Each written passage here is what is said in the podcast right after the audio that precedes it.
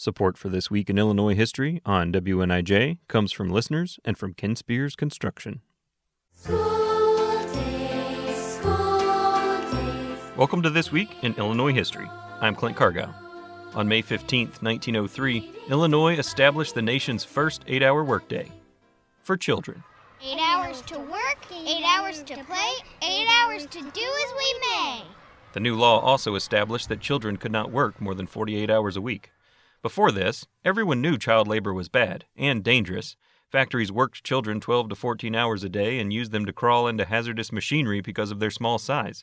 Labor unions, progressive politicians, school officials, the press, even some business leaders tried to change the laws to protect children, but they were up against wealthy, powerful business leaders and politicians who profited off child labor. After decades of fighting, women took charge. In the late 1800s, Jane Addams, women's rights advocate and founder of Hull House, and several female reformers launched a child welfare movement. They recruited women and mothers from all walks of life and lobbied educators, politicians, and judges to regulate child labor. They wanted children out of the factories and in the schools. They argued that if children were not educated and properly socialized, American society would deteriorate.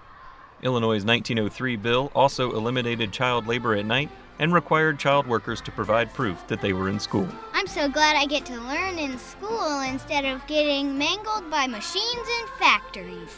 I'm Clint Cargow, and that's This Week in Illinois History.